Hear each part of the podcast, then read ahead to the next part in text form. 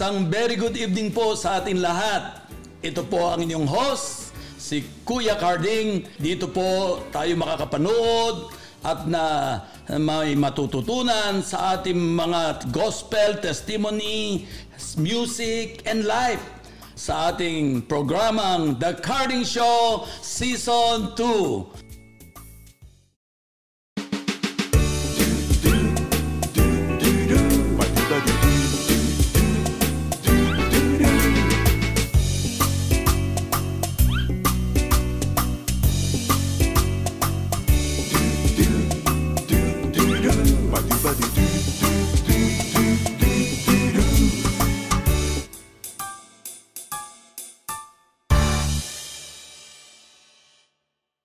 Ngayon po ay gusto ko pong ipakilala sa inyo ang ating ah, masasabing super special na special na guest.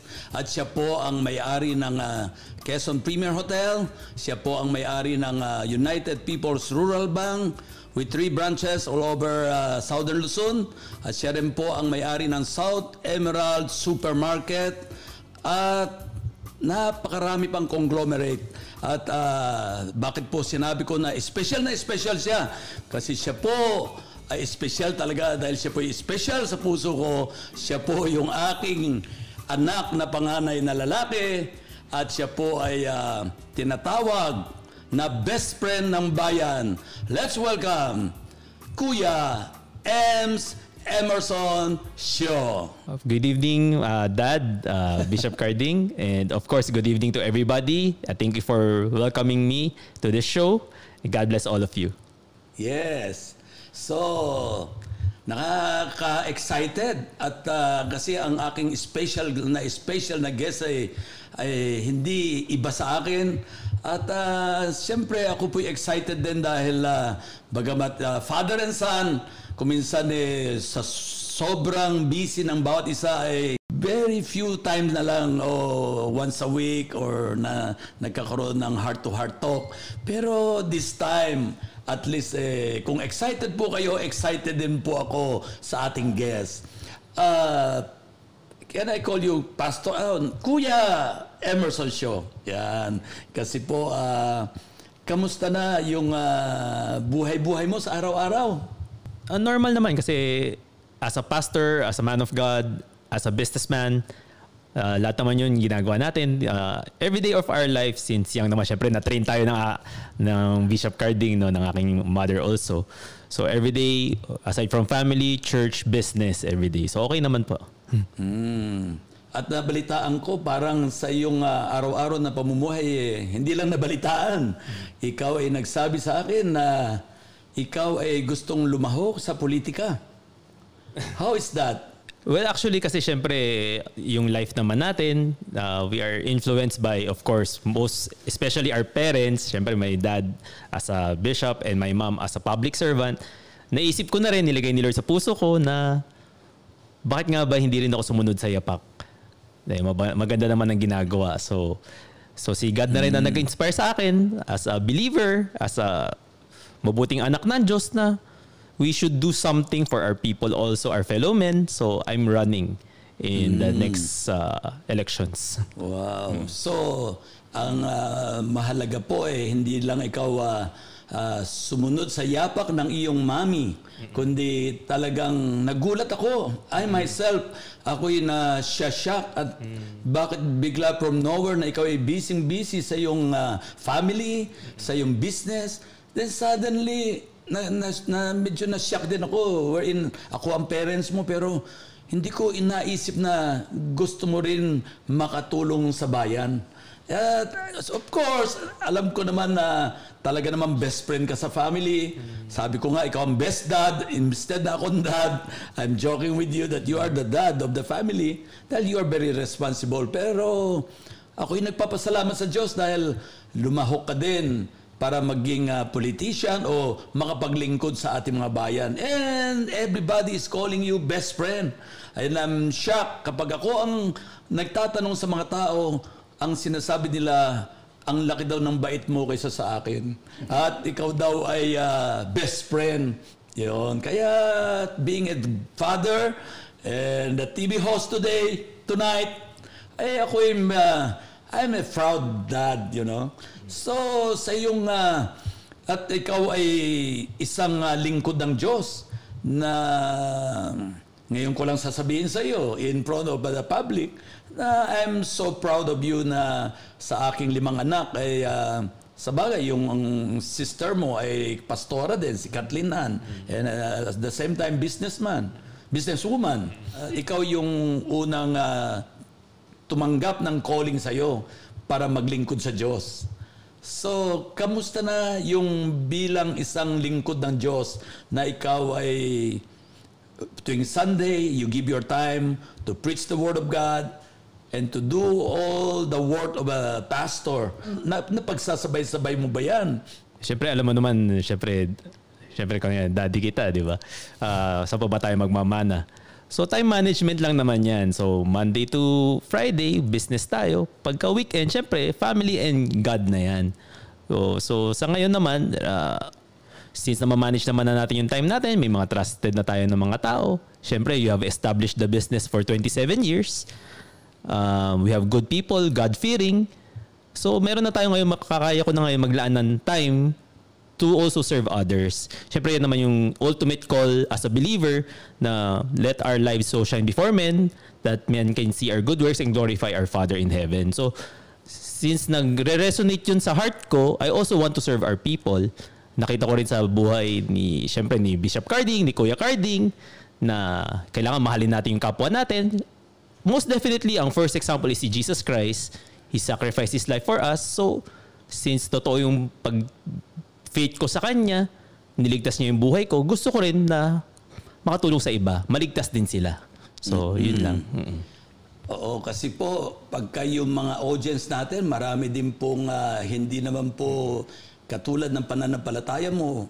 Eh, paano naman ang, ano kaya yung maliligtas? Kasi wala namang, hindi naman mauunawaan ng ating mga audience kung minsan yung iba na, ano ba yung ligtas? At ano ba yung kabutihan na ating ina-emphasize? Kasi to maybe in layman's term no na we should acknowledge that we are not perfect. Lahat naman ng tao, hindi tayo man tayo perfect. Kailangan natin ng savior. We have to look up to somebody who is perfect, which is in our faith, in our belief, it's Jesus Christ. No, so everybody needs a savior. And sino pa bang role model natin? So si Jesus lang 'yun. So as we mirror him, We hope to reflect His uh, goodness, His grace, His mercy sa ating mga kapwa. So, yun lang naman. So, yun ang gusto nating ma-emulate. No? Sana, ma in the future, pagharap natin sa Kanya, matawag niya tayo na good and faithful servant. Yes. No, yun lang. Pero ang itatanong ko sa iyo, uh, Kuya Ems na rin ang tawag ko sa iyo. Kasi after all, sabi nga ni Jesus, eh, we are all brother and sister. And si Jesus ang ating kapatid. Siya mismo nagsabi noon sa kanyang salita na siya ang eldest natin. Correct. Kaya it's a honor na matawag na kapatid. Di ba? Uh, anong pagkakaiba ng isang uh, businessman, politician, at uh, kristyanong kagaya mo na naglilingkod sa Diyos, anong pagkakaiba mo sa iba na hindi naglilingkod sa Diyos? Siguro I can only speak for myself. Ang sa pananaw ko, ang life naman isa lang eh. We are what we portray outside is who we are and who we are is yung what our beliefs, our principles, eh syempre yung prinsipyo natin, Bible-based. Kung ano yung tinuro sa atin ng Panginoon, yun yung sinasabuhay natin. And I'm like what you said, uh, sabi nga ni Bishop, ako po rin tatay sa aming pamilya. Eh kasi po medyo introverted po tayo, medyo strict po tayo. So, yun po yung ako. So kung sino po ako sa loob ng bahay, sa loob ng simbahan, doon din po ako sa labas. So yun po si Kuya Ems. Pero napansin ko, hindi ka na ngayon introvert. Parang mula bata na nakilala kita, nung ikay pumasok sa politics, nakita ko para kang, parang, eto na, nakita ko na yung aking hinahanap. Parang nakikita ko sa sarili ko sa iyo na enjoy na enjoy ka sa mga pinupuntahan mo. And you're like your mom na mm. hindi ka napapagod kasi kung napilitan ka lang o pinuwersa ka, siguro mm. lagi ka nakasimangot. Pero nakita ko, you are so confident at uh, ganun na lang ang pagiging best friend mo sa ating mga kababayan.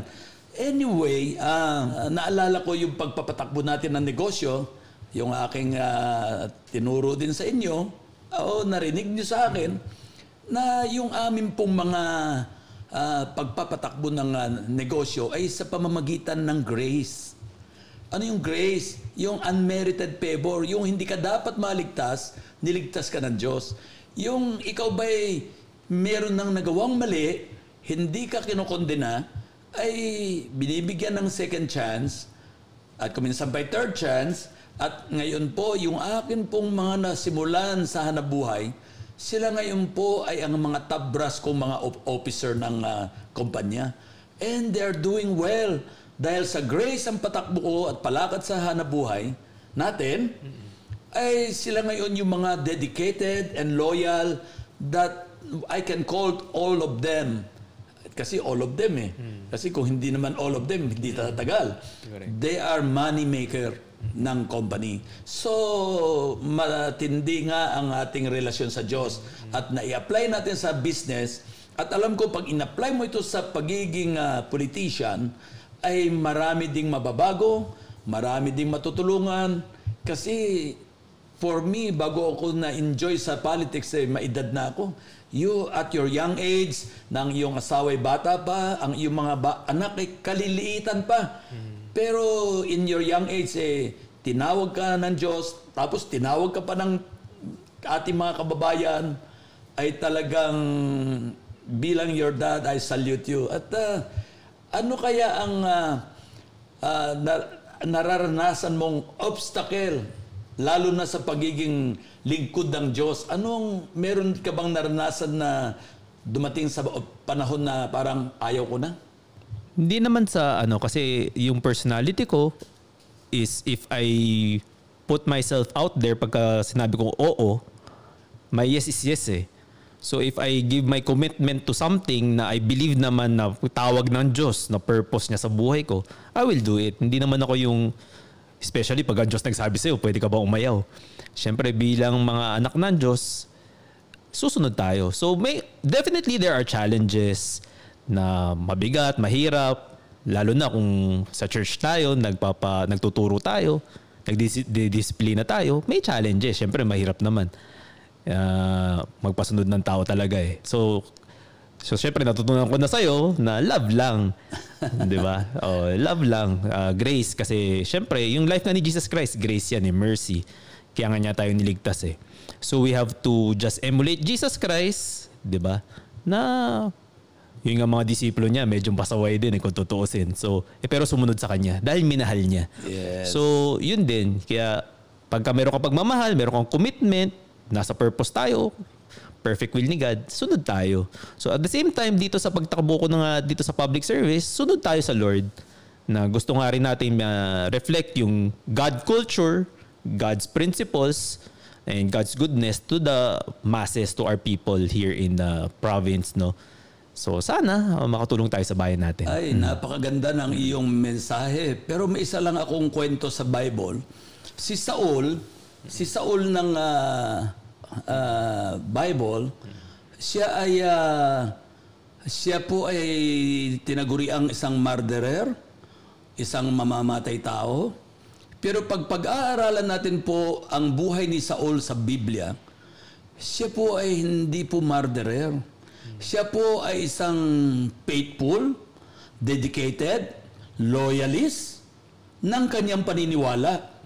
Kaya niya pinapersecute ang mga Kristiyano kasi ang akala ni Saul, yung kanyang Diyos na nakilala ay yun ang tamang Diyos. Kaya pinaglalaban niya talaga ng, sabi nga nila eh, laban na laban. Pero hindi siya talaga murderer. Kaya lang, mali ang kanyang nakilalang Diyos. Paano po malalaman natin kung ang iyong prinsipyo, ang iyong pagtulong sa bayan at paglingkod sa Diyos ay tama? Siyempre, kung yung prinsipyo na naman natin at yung pagpapalaki, tama.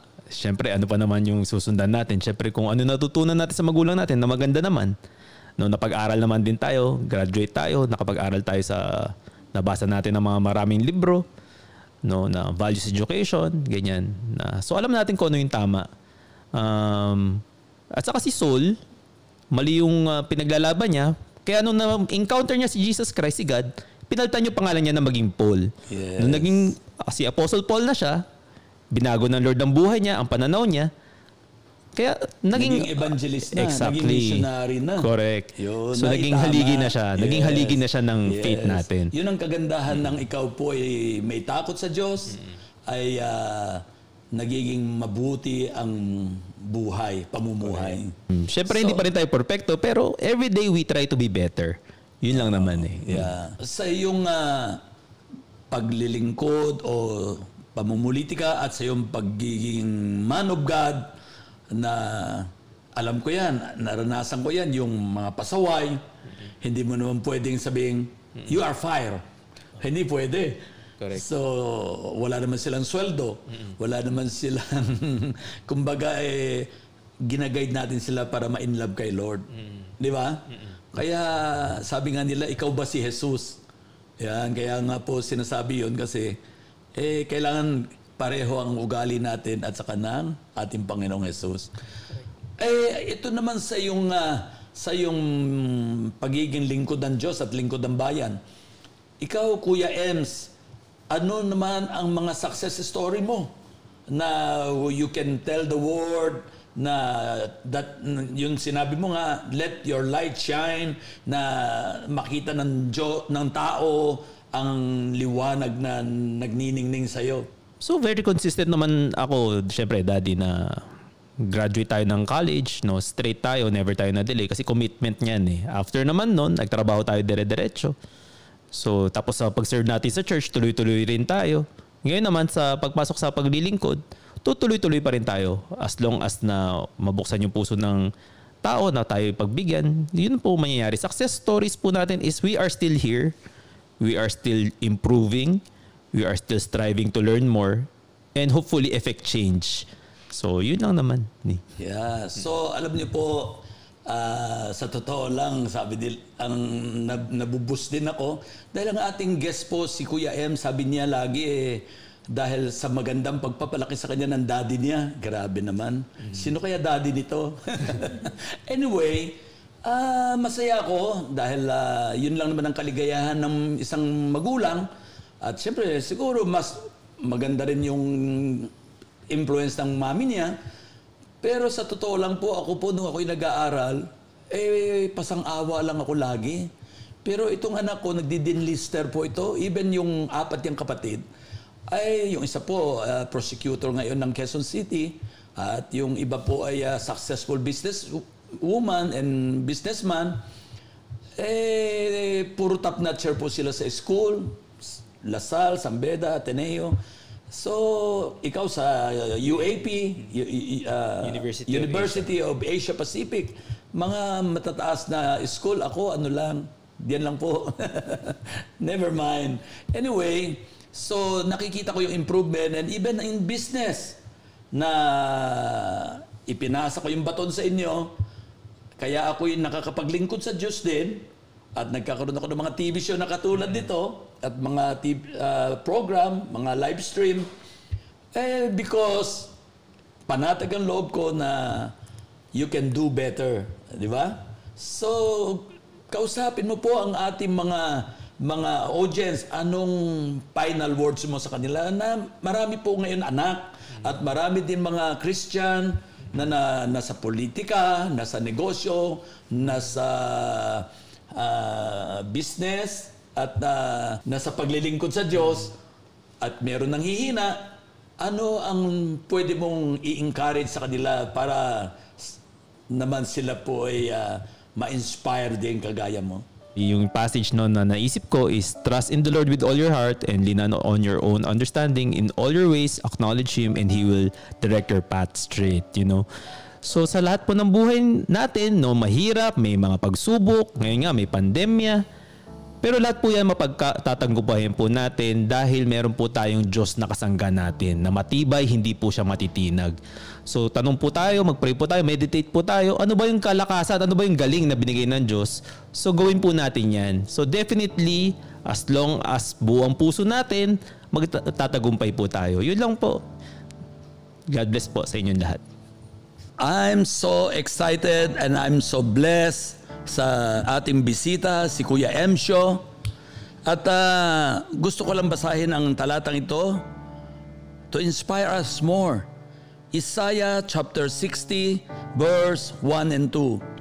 Arise, shine, for your light has come, and the glory of the Lord is risen upon you.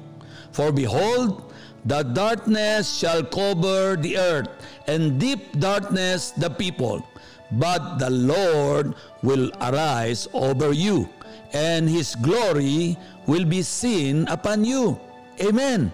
And another verse na nakaka-inspire kay Kuya Ems, Emerson Shaw. Yes, Proverb chapter 3, verse 5 and 6. Sabi niya, iniwan niya sa atin, Trust in the Lord with all your heart and lean not on your own understanding. In all your way, acknowledge Him and He shall direct your path. Amen? God bless po. Muli po hanggang sa next week, magkita-kita muli tayo.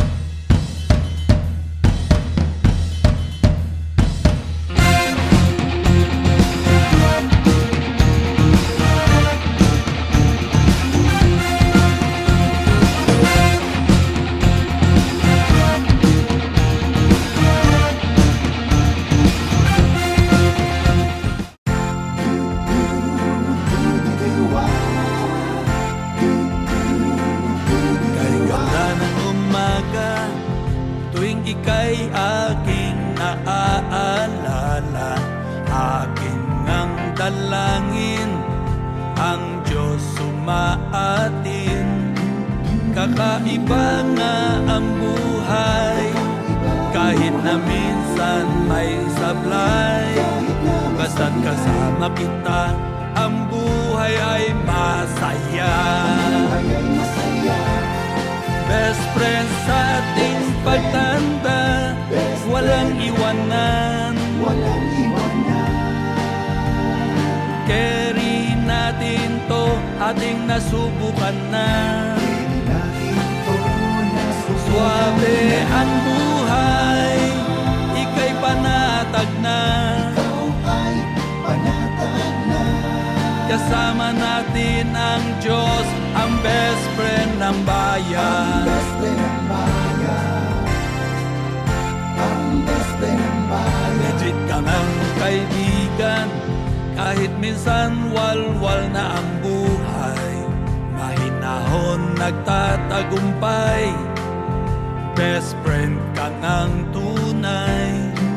Kakaiba nga ang buhay. Kahit na minsan may sablay. Basta't kasama kita Ang buhay ay masaya. Best friend sa ating pagtanda Walang iwanan. Walang iwanan. Carry ating nasubukan na. Suwabe ang buhay, ika'y panatag na. Ikaw ay panatag Kasama natin ang Diyos, ang best friend ng bayan. Best friend ng bayan Best friend sa ating pagtanda Walang iwanan. Walang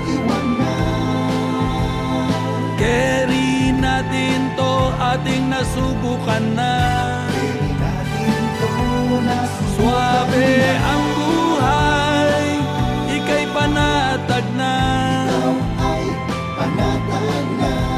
Kasama natin ang Diyos, ang best friend ng bayan. Kasama natin ang Diyos, ang best friend ng bayan.